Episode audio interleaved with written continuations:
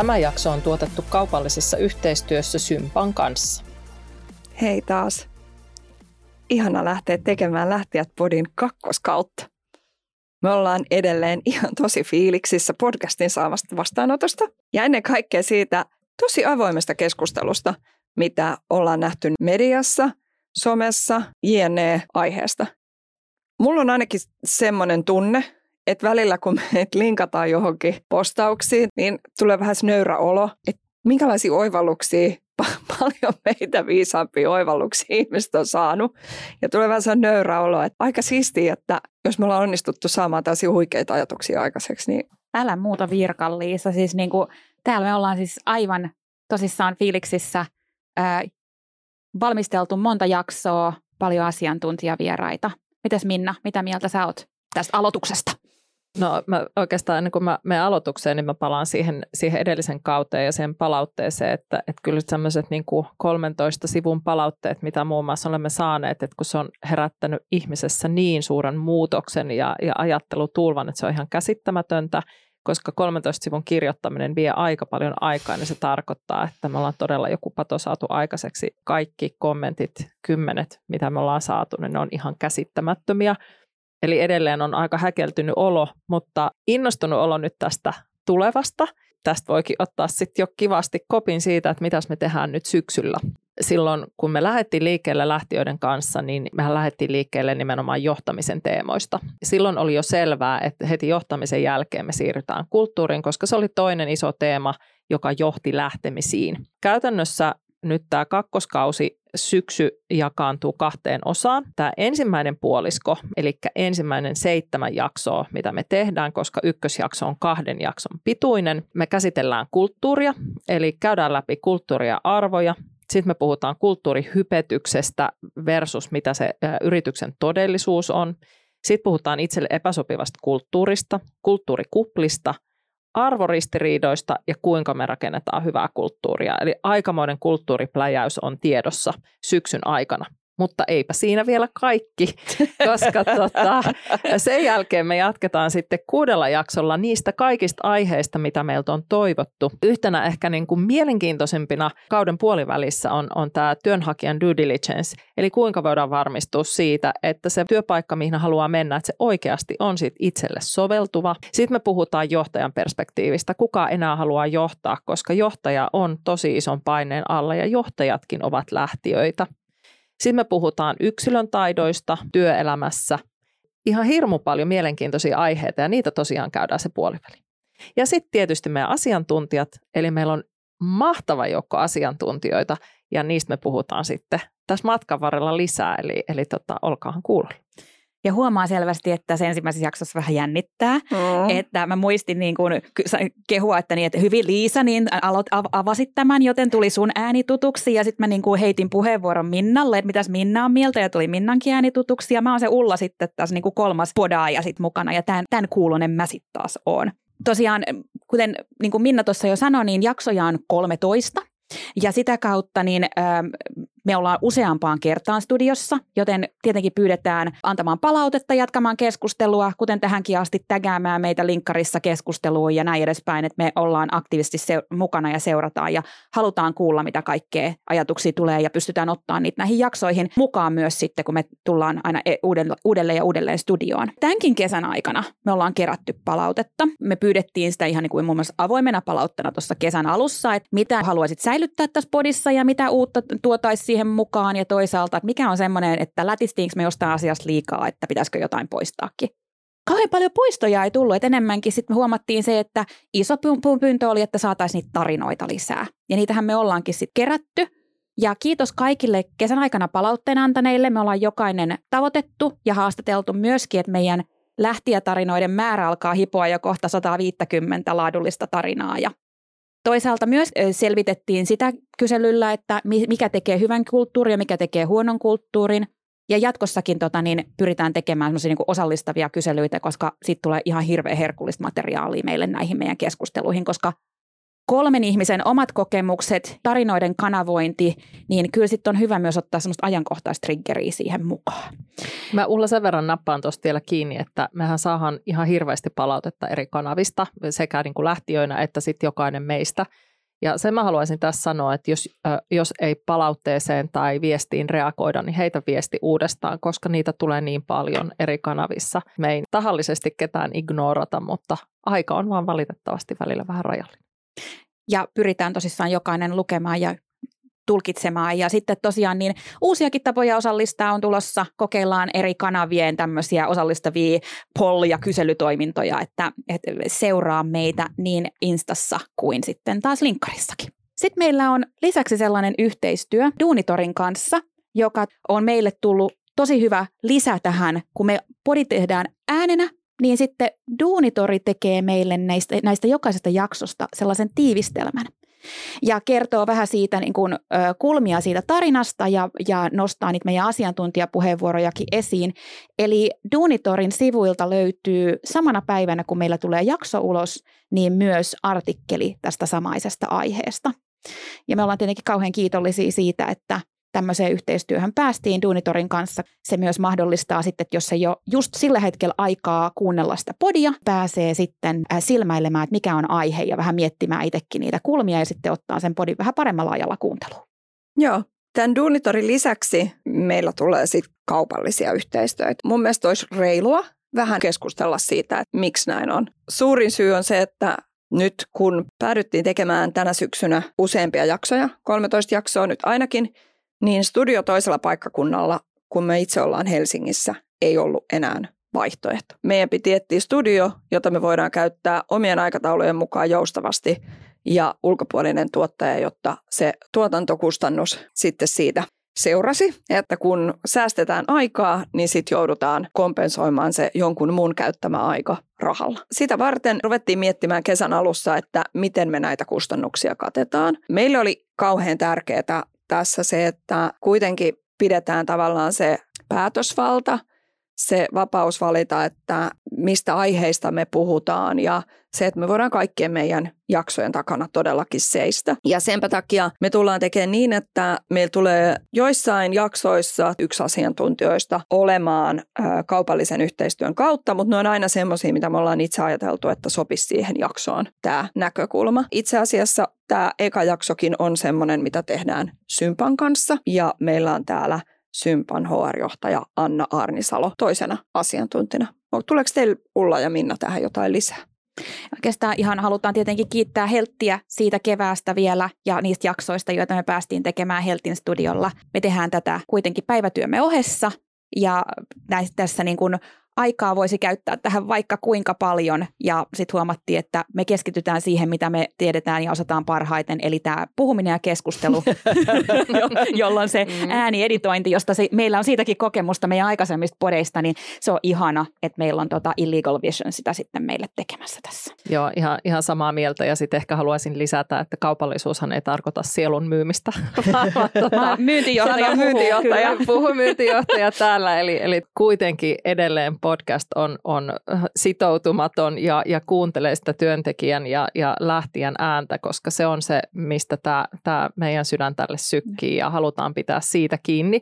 Ja mä uskon, että kaikki ne kaupalliset yhteistyökumppanit, joita meillä on, niin ne allekirjoittaa näitä samoja asioita. Niin, ja tuohon mä vaan totean, että mä olen oppinut myyntijohtajilta, että myyminen on itse asiassa auttamista ja samalla tavalla meidän podihan on tässä – Exakt. Niin kuin tämän asian auttamisen ytimessä, että me halutaan nostaa keskustelua tästä aiheesta ja ihan mahtavaa, että meillä on kaupallisia niin kuin yhteistyötahoja, jotka myös haluaa olla mukana nostamassa tätä keskustelua esiin. Niin, niin. ja siis parantamassa suomalaista työelämää. Siitähän tässä on kyse. Mehän kaikki halutaan tehdä sitä, että, että suomalainen työelämä olisi parempaa ja me viihdyttäisiin paremmin töissä – ja niitä lähtiöitä olisi vähemmän. Lähteminen on ok joissain tilanteissa, mutta me toivotaan, että niitä tilanteita, missä se on pakotettua tai hankalaa, olisi tulevaisuudessa vähemmän. Näin kun ajattelee Minnalta opituin myyntijohtajan näkökulmasta, niin tosiasiahan on, että me ei tehtäisi 13 jaksoa lähtijät podcastia tänä syksynä, jos meillä ei olisi kumppaneita. Jos joku on kiinnostunut yhteistyöstä, meidän yhteistyökontakteista vastaa Suomen podcast media.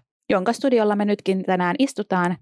Kiitos heille myös tästä studiotilasta. Mutta sitten päivän aihe, eli kulttuuri ja arvo. Tosiaan nämä kakkoskauden kaksi ekaa jaksoa me tullaan keskustelemaan kulttuurista ja arvosta yleisellä tasolla. Mitä se tarkoittaa työelämässä? M- miten niitä rakennetaan? Miksi ne on tärkeitä?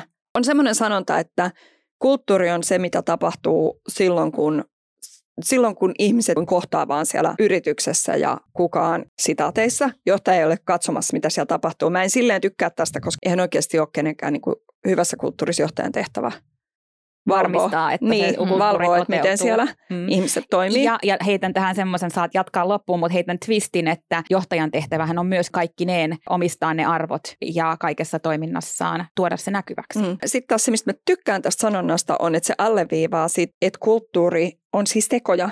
Se on sitä päivittäistä elämää, että se ei ole, vaikka se niin kuin on siellä ikään kuin ilmassa ja vaikea hahmottaa, niin se todentuu siinä käytöksessä – esimerkiksi moikataanko ihmisiä aamulla, kun he tulee töihin mm. tai minkälainen se yleisfiilis on ja millaisella vaikka, mun mielestä voisi ajatella, että se voisi olla vaikka sitä, että kuinka nopeasti meillä vastataan kollegan meileihin. Mm. mm. Tai e, esimerkiksi sellaisia asioita, että hyväksytäänkö kalenterikutsu tai hylätäänkö ne ilman selityksiä tai laitetaan sinne se ystävällinen pyyntö, että tämä ei sovi mulle koska ja että voisiko tämä sopia tähän. Siinä on aika iso ero. Nämähän on näitä pieniä arjen tekoja on. ja sitä toisen kollegan ja, ja muun työyhteisön kumppaneiden koko sen työyhteisön, jonka kanssa elää, niin kanssa toimimista ja arvostamista. Mä tartun tuommoiseen asiaan, kun mä huomaan, että mä yritän niin kuin muistaa aina laittaa niin kuin Teamsissäkin vielä kiitoksen perään tai niin kuin mailissäkin kiitoksen perään. Sitten mä mietin samanaikaisesti, että kun se kansottaa sitä mailia, että, että miten, miten näissä just niin kuin näyttää sitä arvostamista. Onko teillä tähän ollut joku semmoinen ajat? Vastaatteko te esimerkiksi vielä, kun te olette saanut jonkun asian, niin kiitos mailin perään siihen? Tämä on hirveän vaikea kysymys mun mielestä, koska joskus musta tuntuu, että jos mä laitan, mun vähän niin kuin välillä tekisi mieli, mutta sitten mun tulee sanoa, että kuka tarvii enää yhtään, että onko se niinku niin. tavallaan kiltimpää olla lähettämättä sitä kiitosta, koska kuka tarvii enää yhtään e-mailia enempää inboxiinsa. Aivan. Se riippuu vähän kontekstista ja, ja Slackiakin voi käyttää tähän. Niin. Tämä riippuu niin tilanteesta. Osoite, mutta... Osoittaa, että se maili alkaa olla jo niin kuin vanhentunut tapa, kun sitten taas näissä muissa kanavissa voi heittää jonkun sydämen mm. tai tota, peukut siihen sitten. Mutta mikä on se päivittäinen tapa toimia ja nähdä se kollega? Äh, Oletko missä asemassa tahansa? Mä itse tykkään sanoa tätä, että, että sinä olet kokemus tai minä olen kokemus. Että me jokainen rakennetaan sitä kulttuuria siinä arjen tekemisissä Toki on positiivisia ihmisiä, on negatiivisia ihmisiä, jokaisen, jokainen persoona pitääkin hyväksyä, mutta se, että miten me kaikki ollaan yhdessä ja miten sitten johtajat toisaalta niin kuin rakentaa siihen sen ikään kuin arvopohjan ja toimii arvojen mukaisesti ja, ja toimii ehkä niiden joskus ja aika useinkin sanottamattomien johtamislupausten mukaisesti, sehän rakentaa sitä päivittäistä kulttuuria. Mun mielestä yksi näistä tärkeä on, mikä, mikä tota, kun isä, isä oli puukäsitöiden opettaja, niin hän toi tällaisen, että tervehditäänkö käytävällä oppilaita ää, joka aamu ja tervehtiikö opettajat toisia. Niin tämä on hirveän hyvä ku, niin kuin yrityksissäkin. Mittari. Että, mittari, kyllä. Mm. Että et katsotaanko me silmiin, tervehditäänkö, pidetäänkö Teamsissa kamerat auki ja tervehditään myös siellä vai onko se vaan sellainen, niin kuin, että lähdetään heti asiaan.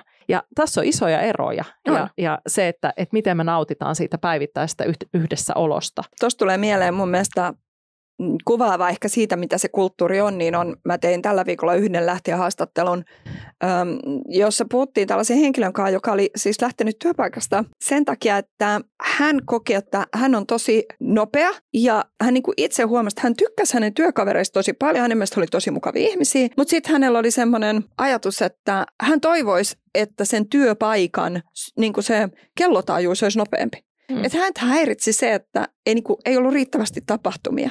Ja mun mielestä sekin on niin kuin ihan hoivaltaa itsessään tällainen, että hei, mä tykkään, että tapahtuu ja on niin kaiken näköistä tällaista.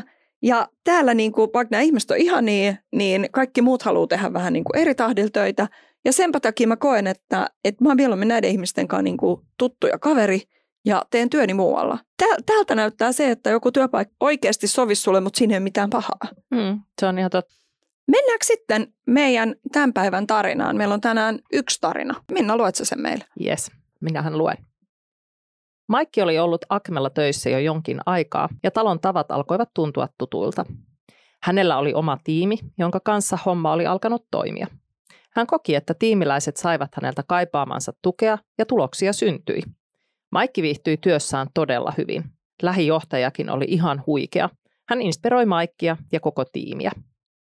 Johtaja on minulle tärkeä, sanoo Maikki. Olen parhaimmillani, kun minulla on selkeät tavoitteet ja saan niistä palautteen, sekä määrällisen että laadullisen. Silloin tiedän, miten hyvin olen työssäni onnistunut. Esihenkilön kanssa seurattiin tavoitteiden saavuttamista ja sain kaipaamaani coachausta haasteisiin. Sitten lähijohtaja irtisanoutui. Akmen sisältä siirtyi paikkaan johtaja, joka oli aiemmin vetänyt toisen toimialueen tiimiä. Uusi johtaja ei ymmärtänyt tai arvostanut Maikin osaamista lainkaan. Hän puuttui sekä sisältöosaamiseen että tapaan, jolla Maikki omaa tiimiään johti. Maikki sai kritiikkiä, jonka lähteenä oli nimettömäksi jäävä henkilö. Näin ollen palautetta ei voitu sitoa konkretiaan, se tuntui pelkältä mutulta. Maikki pyysi usein lisätietoja, jotta olisi ymmärtänyt, missä tilanteessa oli epäonnistunut ja voinut aidosti keskustella, miten olisi voinut toimia paremmin ja oppia. Tätä ei tapahtunut. Lisäksi esihenkilöä harmitti Maikin oman tiimin johtaminen. Hänen mielestään Maikki kulutti liikaa yrityksen työntekijöiden aikaa, koska piti vantuvannet viikoittain. Lähijohtaja pyysi, että Maikki ei häiritsisi tiimiläistensä työntekoa. Uusi lähijohtaja oli tehnyt pitkän uran ja oli ylennetty saavutustensa takia. Lähijohtaja tuntui harmistuvan keskusteluista, joissa nostettiin esiin johtamisen tärkeys, ihmisten kohtelu ja ihmiskäsitys. Maikki pohtii, oliko näiden teemojen esillä pitäminen vaikuttanut siihen, että hän joutui johtajan silmätikuksi. Kuitenkin hänestä yhtäkkiä tuntui, että kaikki mitä hän teki oli johtajan mielestä väärin. Maikki yritti keskustella aiheesta ja avata tilannetta suoraan johtajan kanssa, ja kun se ei toiminut, niin henkilöstöhallinnon kanssa. Johtaja itse koki, ettei aikaa johtamiseen tai sen kehittämiseen ollut. Sillä tyypillä oli aina kiire, sanoo Maikki. Maikki puhui asiasta myös kollegoidensa kanssa, jotka olivat samassa tilanteessa. Kukaan muu ei ollut valmis puhumaan tilanteesta ääneen ja antamaan palautetta, mutta monet myönsivät päivittelemänsä jo CVtään. Pian työn into lopahti. Tilanne alkoi näkyä Maikin ammatillisessa itsetunnossa ja sitä kautta jaksamisessa. Työ vei enemmän ja enemmän energiaa. Vaikka tavoitteet oli saavutettu ja Maikin oma tiimi oli todella tyytyväinen, alkoi varmuus omasta osaamisesta karista. Maikki päätti toimia nopeasti ja irtisanoutui vain reilu kuusi kuukautta sen jälkeen, kun uusi johtaja oli tullut tiimiin. Jos uudella työntekijällä on kuuden kuukauden koeaika, niin ajattelin, että niin voi olla uudella johtajallakin. Se, mikä Maikkia tilanteessa eniten näin jälkikäteen mietityttää, oli, että muuten koko firma oli ihan loistava. Yleisesti siellä korostettiin johtamisosaamisen ja kulttuurin tärkeyttä. Häntä ihmetyttää, miten kulttuuria korostavassa Akmessa ei ymmärretty yhden johtajan vaikutusta koko tiimin kulttuuriin ja näin koko mielikuvaan yrityksestä. Päivittäisessä johtamisessa ja työssä ulosmitataan yrityksen kulttuuri ja arvot, sanoo Maikki. Vaikka edelleen olen sitä mieltä, että yrityksen koko muu johto oli huippu, niin mulle jää yrityksen kulttuurista huono maku. Siellä pistettiin kuitenkin yksi johtaja kulttuurin edelle. Kiitos. Pitäisikö meidän ottaa tähän perään meidän asiantuntijakommentteja? Meillä on tässä jaksossa kaksi asiantuntijaa kommentoimassa. Toinen on Sympan henkilöstöjohtaja Anna Arnisalo ja toinen on WitSecureista, joka siis on juuri f jaettu toinen uusi osuus. WitSecurein henkilöstöhallinnon johtaja Charlotte Giu. Aloitetaan Charlottesta.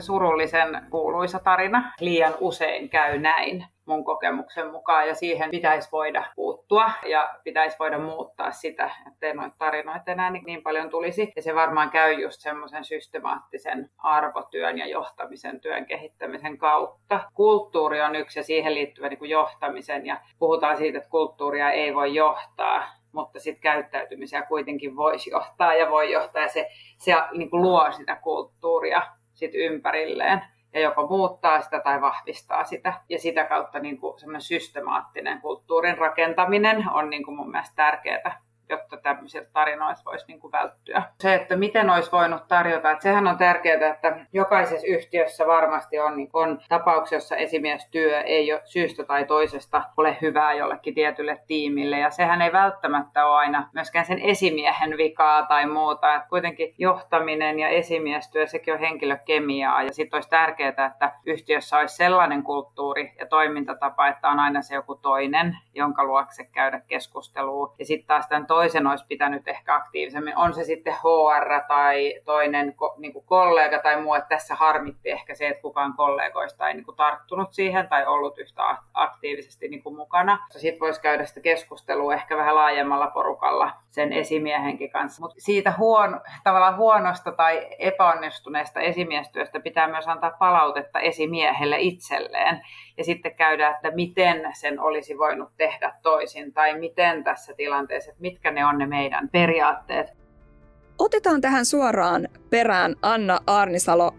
Näissä kommenteissa on, on tota, näitä kommentoi molemmat vähän niin kuin samalla, samalla tota, kulmalla tätä tarinaa, mutta niissä nousee hieman eri pointit esiin, niin kuunnellaan tämä toinen kommentti heti tähän perään ja jutellaan sitten. Mielenkiintoinen tarina, tunnistan hyvinkin. Ja mun mielestä ydinsana siinä koko tarinassa on, on johtaminen, joka on aivan valtavan tärkeä elementti koko kulttuurissa, että minkälaista johtamista halutaan tehdä ja mitä odotetaan. Ja tässä voi olla hyvin erilaisia näkökulmia. Voi hyvin olla, että Maikin johtamistyyli tässä tapauksessa on sellainen, joka ei siinä yrityksessä enää palvele sitä tarkoitusta. Se on, se on mahdollista. Mutta lähtökohtaisesti, jos kuitenkin oletetaan, että Maikki edustaa huomattavasti pehmeämpää ihmiskäsitystä ja kannustaa tiimiläisiä saavuttamaan tavoitteita ja hän itse peilaa sitä aiemmin omaan saatuun palautteeseen, niin kyllähän se kontrasti tämän uuden, uuden johtajan esihenkilön kautta on aivan valtava. Ja on täysin ymmärrettävää, että reaktio on voimakas, herättää isoja kysymyksiä, että miksi näin, miksi tämä sallitaan, mitä tässä yrityksessä oikeasti halutaan tehdä, niin vetäisin sen johtopäätöksen, että Maikki on tehnyt ihan oikein. Jos hän on yrittänyt parhaansa, niin on, on tota, helpompi lähteä kuin olla pitkään tyytymätön. Tämä on tosi mielenkiintoinen tämä näkökulma. Mä oikein hiljennyin hiljennyin pohtimaan tätä, että tämähän on, yrityksessähän on se kulttuuri ja on ne arvot, mutta sitten jokainen johtaja siellä yrityksessä, vaikka hän edustaa sitä kulttuuria ja varmasti allekirjoittaa arvot, niin jokainen on kuitenkin omanlaisensa persoona ja, ja kun me kaikki tulkitaan asioita tietyllä tavalla omasta perspektiivistä, niin se saattaa todellakin näyttäytyä hyvin erilaisena sen ehkä sen johtajan oman tulkinnankin kautta se toiminta. Ja tämähän on hirveän tyypillistä, että, että kun johtaja vaihtuu, niin ikään kuin ihan samalla tavalla kuin ryhmästä lähtee ihminen tai siihen tulee ihminen, se dynamiikka muuttuu, mm-hmm. se kulttuuri kuitenkin muuttuu, jokainen ihminen sitä muuttaa. Siis johtaja... yksi niin kuin lähtijätarinoiden niin kuin peruskeissi kyllä, on, kyllä. että esihenkilö vaihtuu. vaihtuu. Ju, ju, just näin. Ja, ja just se, että se myös muuttaa niitä vaatimuksia niille tiimiläisille, niin kuin esimerkiksi tässä se, että mitä tämä johtaja arvostaa versus mitä se edellinen johtaja arvosti tässä niin kuin esimiestyöskentelyssä, vaikka periaatteessa se kulttuurinen ajattelutapa ja arvoajattelutapa voi olla hyvin samanlainen, mutta sitten, että miten ne arvot niin kuin, ää, ikään kuin järjestyy tämän ihmisen mielessä. Ja toki kun itsekin, meistä on varmaan jokainen ollut tässä tilanteessa, että se esihenkilö on vaihtunut, ja sitten jos vielä me hypätään siihen, että organisaatiossa vaikka toimitusjohtaja vaihtuu, niin siitähän tulee yleensä semmoinen tsunami-efekti, että mm-hmm. siellä vaihtuu aika paljon muitakin ihmisiä ja asioita. Eli tämä on hirveän mielenkiintoinen, mielenkiintoinen kaiken kaikkiaan niin kuin ilmiönä lähtemiseen. Mä jäin miettimään tuossa tota, niin Annan kommentissa my- myös sitä, että voi, jollain voi olla pehmeämpi ihmiskäsitys kuin toisella. Se on täysin totta.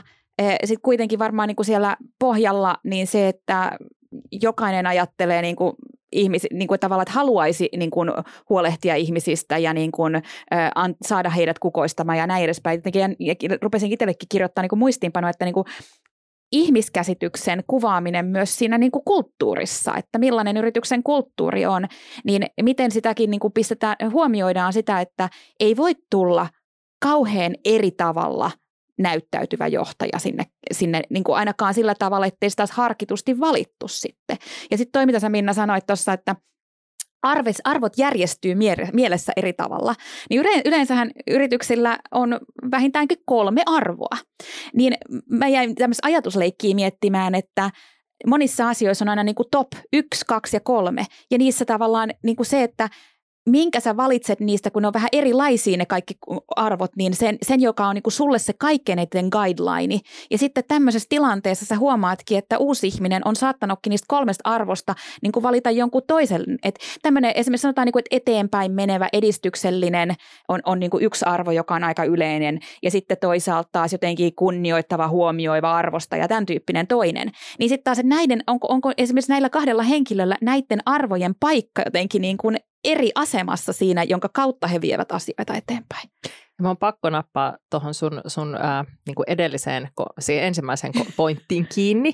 Eli, eli se, että et kun kuitenkin me arvostetaan organisaatioissa diversiteettiä, että ihmiset on erilaisia ja, ja väkisinkin se ihmiskäsitys on erilainen. Jos me otetaan vaikka henkilöstöjohtaja ja talousjohtaja, ne katsoo asioita – kuitenkin vähän eri perspektiivistä. Toinen saattaa olla aika paljon enemmän tämmöinen ihmiskeskeinen ja toinen sitten perustaa asiansa faktoihin. Tai sitten niin kuin myyntijohdossa usein, niin sulla pitää olla vähän niin kuin sekä että, että kun sä kuitenkin johdat ihmisiä ja sitten niitä, niitä numeroita. Niin tämä onkin niin kuin aikamoista taiteilua, että ikään kuin miten tämä joukko eri lailla ajattelevia ihmisiä saadaan katsomaan kuitenkin asioita samaan, samaan vinkkeliin. Ja sitten kuitenkin niin, että kun se hyvä kulttuurihan rakentuu, että tietyllä tavalla näistä monimuotoisista ihmisistä saadaan irti se hyvä. Sitä on vaikea edes pukea niin kuin sanoiksi, mutta siinä tullaan just se, että miten ikään kuin se arvojärjestys näillä erilaisilla ihmisillä rakentuu sillä tavalla, että ne toimii hyvin yhteen. Ja sitten jos ne ei toimi, niin sitten tulee just tällaisia ikään kuin, että koetaan, että siinä samassa yrityksessä on monta eri kulttuuria, kun ikään kuin viedäänkin vähän eri suuntiin. Sehän vaatii sieltä johtamistasolta aika paljon keskustelua. Ja mun mielestä myös oli mielenkiintoinen tämä niinku ajatus siitä, että tietynlaiset tavoitteet vaatii tietynlaista kulttuuria. Et mä mietin myös sitä, että minkälaisista tavoitteista ja ympäristöstä tämä uusi johtaja tuli.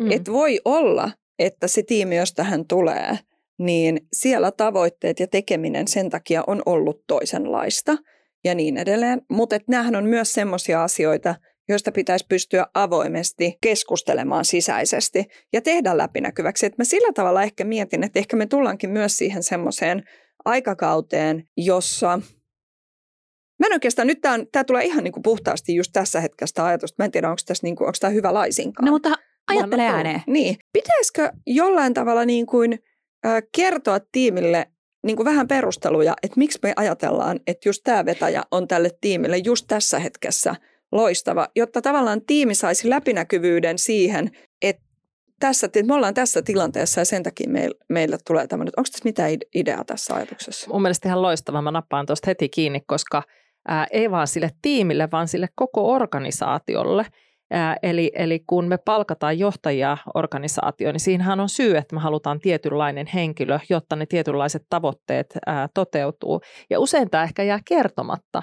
Mä itse, vaikka otan tästä niin oman perspektiivin, mä oon tullut pörssiyhtiöstä pieneen kasvuyritykseen, niin kyllähän se mun tapa tehdä asioita sieltä pörssiyhtiön maailmasta on hyvin erilainen, mutta sitä on haluttu, mutta onko se muistettu kertoa isommalle joukolle, niin se on hirveän hyvä kysymys. Mm. Tai tässä tapauksessa, että haluttiin ehkä tietyllä tavalla, tässä Maikin tapauksessa haluttiin tietyllä tavalla ajatteleva johtaja ää, siihen tilanteeseen. Ää, ja tässä tullaankin taas siihen kulttuuriin, että miten läpinäkyvää ja avointa se viestintä on, että oletetaanko, että ihmiset vaan tietää. Hmm. Ja tuohon mä olin tarttumassa myöskin, hyvä pointti Minna, ja, ja se, että kun coachingissa esimerkiksi puhutaan just siitä, että sun pitäisi niinku sanottaa aika pitkälle niitä sun niinku, ää, omia ajatuksia ja se, että mikä on se sun lähtökohta. Mun tota niin, leadershipin suojeluspyhimys Brené Brownhan puhuu niin kuin shitty first draftien niin kuin sanottamisesta. Siitä, että tämä on se, mitä mä ajattelen, näin se mulle näyttäytyy esimerkiksi. Niin tämmöinen ylipäätään molemmilta puolilta tuleva se, että hei, että mä lähden tästä, näistä oletuksista liikkeelle, mä lähden tästä niin kuin, liik- niin kuin, tämmöisestä niin kuin ihmiskäsityksestä tai tämmöinen johtajuuskäsitys mulla on, ö, on nimittäin hyvin harvassa se, että kun e, otetaan uusi, tai tullaan, tullaan tiimiin tai niin kuin tiimi tulee niin kuin esihenkilön alle, niin että siinä niin kuin keskusteltaisiin siitä, että mitkä on mun odotukset siihen, että miten mä haluan, että mua johdetaan – ja toivon, että mua johdetaan ja, mitä, ja, ja esitetään edes kysymyksiä, että hei, että mitä sä odotat meiltä. Siis tavallaan jopa niin kuin mennään siihen, että mikä on tämän johtajan johtajuusfilosofia.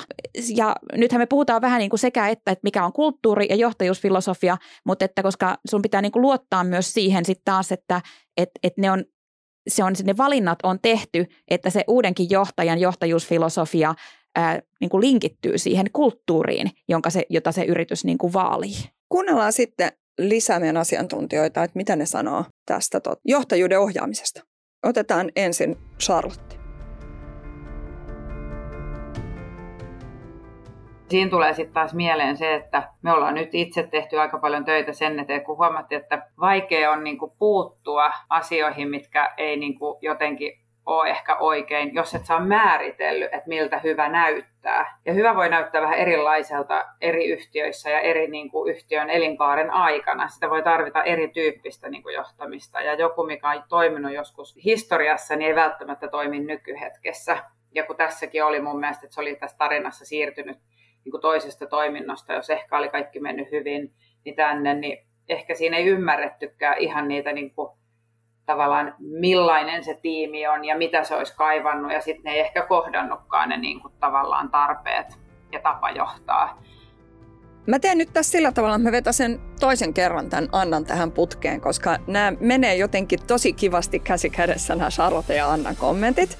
Niin tota, sitten kuullaan, mitä Sympan Anna Arnisalo sanoo tästä aiheesta ihmisillä pitää olla kanavia, miten asioita tuodaan esille. Ja lähtökohtaisesti sen johtamisajattelun pitäisi olla sillä tasolla, että esihenkilöille voi nostaa asioita, sparrata se ensimmäinen vaihe ja sitten viedä eteenpäin tarvittaessa muille tahoille, anonyymeillä kanavilla tai just HRlle tai jollekin muulle. Että henkilö, et olisi niitä kanavia, missä tuoda asioita esille. Ja johdon velvollisuus on mun mielestä pitää mieli avoinna palautteelle, kritiikille, kysymyksille, mutta samaan aikaan aikaan aika vahva selkäranka, ettei kaikki tule läpi. Koska kaikki palaute ei ole asiallista, eikä kaikkien palautteiden perusteella pidä toimia heti. Niinkään ei voi tehdä, koska muutenhan johto juoksisi vain eri mielipiteiden perässä. Et johdolla on kauhean tärkeä kokonaiskäsitys siitä, että mikä on nyt tärkeää, mitä meidän täytyy tehdä ja miten tämä palaute, mikä tulee, niin siihen reflektoi. Sitten täytyy vetää rajat että jos on selkeästi määritelty tiettyjä arvoja, joita halutaan edustaa ja joku toimii niitä vastaan, niin siihen täytyy puuttua ihan ehdottomasti. Että tämä ei ole se tapa, miten me halutaan, että tässä firmassa toimitaan. Se on niin kuin ihan ehdottoman tärkeää. Mua jotenkin, mun mielestä jotenkin herkullista, että kun meillä on tässä asiantuntijana kaksi HR-johtajaa, niin näissä kommenteissa näkyy hyvin selvästi se, miten kulttuuri on yksi, yksi keino tai työkalu muiden joukossa sen yrityksen tavoitteiden saavuttamiseen. HR-johtajan näkökulmasta on sisäistetty se, että se inhimillinen hyvä kulttuuri mahdollistaa semmoista niin kuin hyvää tekemistä ja hyviä tuloksia, mutta nähdään, että se kulttuuri pitää rakentaa sillä tavalla, että just ne yhdessä sovitut tulokset saavutetaan. Tässä mulla tulee taas kerran mieleen, mä oon varmaan mu- muutamankin kerran viitannut tähän tota, tulospyramidiin, eli siihen, että kun työntekijöillä on kokemuksia, sitten työntekijät, kun näistä kokemuksista keskustelee, keskustellaan, muodostaa niistä uskomuksia. Ja tässä yritys voi vaikuttaa niihin uskomusten syntymiseen antamalla oman näkökulmansa siihen, että miksi toimitaan niin kuin toimitaan. Jos yritys päättää olla sitä tekemättä, niin ne uskomukset syntyy kuitenkin. Että sitten ne työntekijät keks, keskenään tai oman lähipiirinsä kanssa keksii, että miksi minua kohdellaan näin. Ja sitten ne uskomukset, eli se miten me aletaan näkeä, että kun teen näin, niin tämä firma reagoi näin, niin ne vaikuttaa siihen, mitä mä teen. Mm. Ja ne mun teot aiheuttaa ne tulokset. No nyt jos halutaan tietyn tyyppisiä tuloksia – niin toki yrityksen pitäisi miettiä, että millaisia kokemuksia ne tulokset vaatii ja miten me halutaan, että ihmiset tavallaan, että miten me halutaan itse omalta osaltamme selittää ne uskomuksiksi, jotta vaikutetaan siihen toimintaan. Mutta tällaista näkee harvoin, mutta tässä kun meillä on niin kaksi kokenutta HR-johtajaa, niin tämä näkyy tässä puheessa. Ja tämä on mielestäni tosi mielenkiintoista. Mm. Samaa mieltä. On. Ja onhan tässä niin äärettömän jännä tässä koko kulttuuriaiheessa se, että kun samanaikaisesti niin kulttuuria pitää johtaa, ja sitten kuitenkin kulttuuri on ja, ja tapahtuu. kulttuuri tapahtuu ja kulttuuri elää. Niin sitten just siitä näkökulmasta, että ää, minkä, minkä verran sitä pystyy sitä kulttuuria justiinsa kuitenkin johtamaan ja lähtee, lähtemään, niin kuin, ja sitä täytyykin tietoisesti koko ajan kehittää johonkin suuntaan. Ja tämä on mä mietin, että, että varmaan just näillä eri tasoilla yrityksessä, että HR-johtajana se on työkalu, se ymmärretään täysin, mutta sitten taas niin kuin siellä työntekijätasolla, niin arvothan on kohtuullisen staattiset, ne on ne, joiden mukaan toimitaan ja niitä hyödynnetään arjessa joko niin kuin semmoisena niin kuin viittauksena, että teen tämän arvojemme mukaisesti tai toisaalta se, että toi ei ole arvojemme mukaista toimintaa ja näin edespäin. Ja sitten se kulttuurikin on jotain sellaista vähän niin kuin, että, että ei sitä ole pysähdytty kuitenkaan analysoimaan ja arvioimaan, että mistä osi, osa, osista se koostuu. Sä eräällä tavalla ajaudut siihen niin kuin virtaan. Minkä verran tästäkin, niin, koska työntekijät ei tosissaan ole niin kuin laput silmillä ja varmaan niin kuin arvostaisi just se tieto, tietoisuuttakin siitä, että minkä, minkä verran sitä kulttuuristakin voidaan puhua, että se ei ole staattista, vaan että siihen voi vaikuttaa ja se on jokaisen vastuulla myös niin kuin osallistua sen kehittämään ja toisaalta vaalimiseen. Mm. Ja, ja kulttuurihan elää, ihan niin kuin sä sanoit, niin sehän elää koko ajan. Eli se, että kun tulee uusia ihmisiä, syntyy diversiteettiä, kun palkataan erityyppisiä ihmisiä, niin ikään kuin kulttuuri on eri, vähän niin kuin erilainen tai kehitysvaiheessa joka päivä. Ja sitten jos haikaillaan jonkun kolme vuotta vanhan kulttuurin perään, kun puolet yrityksen ihmisistä on vaihtunut siinä matkalla, niin se on aika epärealististakin ja se on vähän epäreilua. Se, se kulttuuri ikään kuin muokkaantuu siinä koko ajan ja pitäisi aika herkällä korvalla myöskin kuulla, että, että, että mihin suuntaan se on kehittymässä. Toki ne arvot sitä ohjaa ja siitä niin kuin yhdessä kehitytään, mutta se on, se on muuttuva. Ja sitten minusta on ihana, kun yksi meidän tulevista asiantuntijoista, en vielä paljasta kuka, ää, mainitsi, mainitsi meidän keskustelussa, että, että kulttuurihan rakentuu johtamisen tekojen kautta. Se, se tapahtuu joka päivä. Eli, eli nyt niin kuin kaikille meille johtajille, niin jokainen meidän teko on yksi rakennuspalikka, vaikka aika pienikin siellä siinä kulttuurissa, ja sitä kautta se muodostuu ja muut, elää ja muuttuu. Mä tähän tuota kohtaan heitän Annan viimeisen kommentin. Johdon tehtävä on, on määritellä ja allekirjoittaa ne arvot ja ne sanalliset asiat, mitä siellä yrityksessä edustetaan. Ja käytännössä nykypäivänä tämä pitää olla jo määritelty niin, että se näkyy yrityksen ulkopuolelle, vaikka jonkun culture codein tai, tai jonkun carrier sitein tai jonkun muun näkyvän kanavan kautta, että mitä me edustetaan, että mitä me ollaan työntekijöille ja firmana ja miten se näkyy siinä työssä.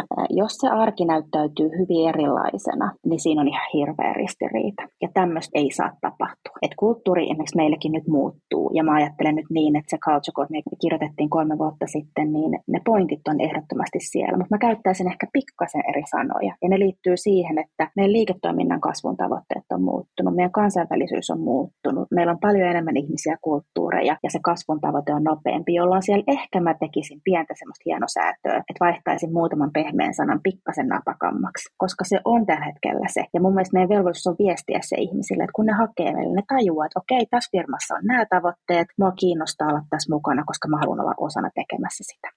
Mutta miten se tehdään niille olemassa oleville, niin se on, se on tosi vaikea kysymys, kun se ei muutu hetkessä ja ihmiset ensin reagoi, että hei, tämä ei ole se, mitä oli ennen, mä en halua tätä. Mä heti taas hyökkään tähän, kun mun mielestä on jotenkin ihana tämä, tämä Annan viimeinen kommentti, kun tähän on tämmöinen Minna, kirjastakin tuttu, ää, brändi lupaa, kokemus lunastaa, tyyppinen mm-hmm. sykli, että täytyy luvata sitä, mitä aiot lunastaa, että muuten ei, muuten sä ikään kuin puhut väärälle kohdeyleisölle ja houkuttelet vääriä ikään kuin asiakkaita, eli tässä työntekijöitä yritykseen. Ja osa ihmisistä haluaa ympäristöön, joka kasvaa, kehittyy, muuttuu, mutta on hirveän reilu sanoa se etukäteen.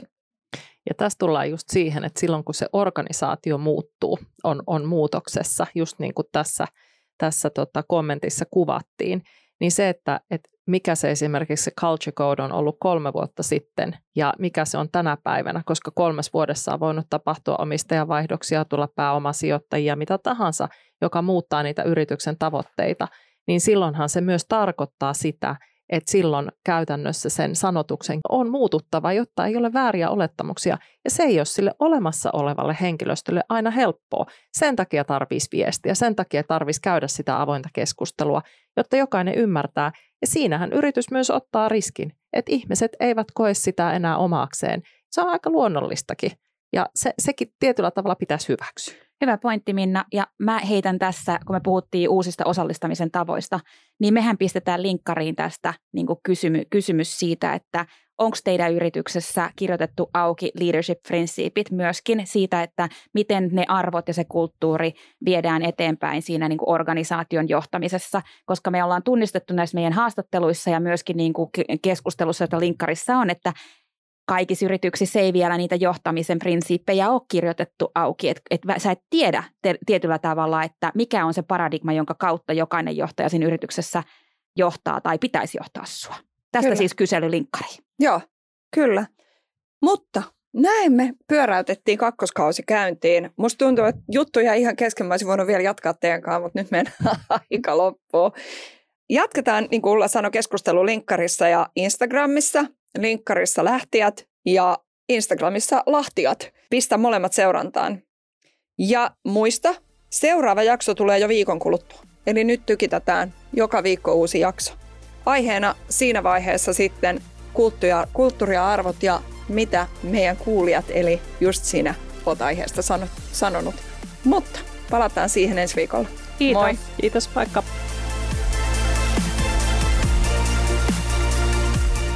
Lähtijät on podcast irtisanoutumisista. Annamme työstään lähteneille mahdollisuuden kertoa tarinansa nimettöminä. Jaksoissa kerrotaan lähtien tarina tai viitataan kuuntelijoidemme kanssa käytyihin keskusteluihin. Pohdimme yhdessä, miten rakentaa parempaa työelämää.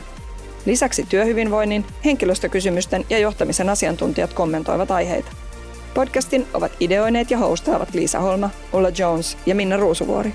Podcastin äänituotannosta vastaa Illegal Vision – ja Lähtijät podin kaupallisen myynnin hoitaa Suomen podcast-media.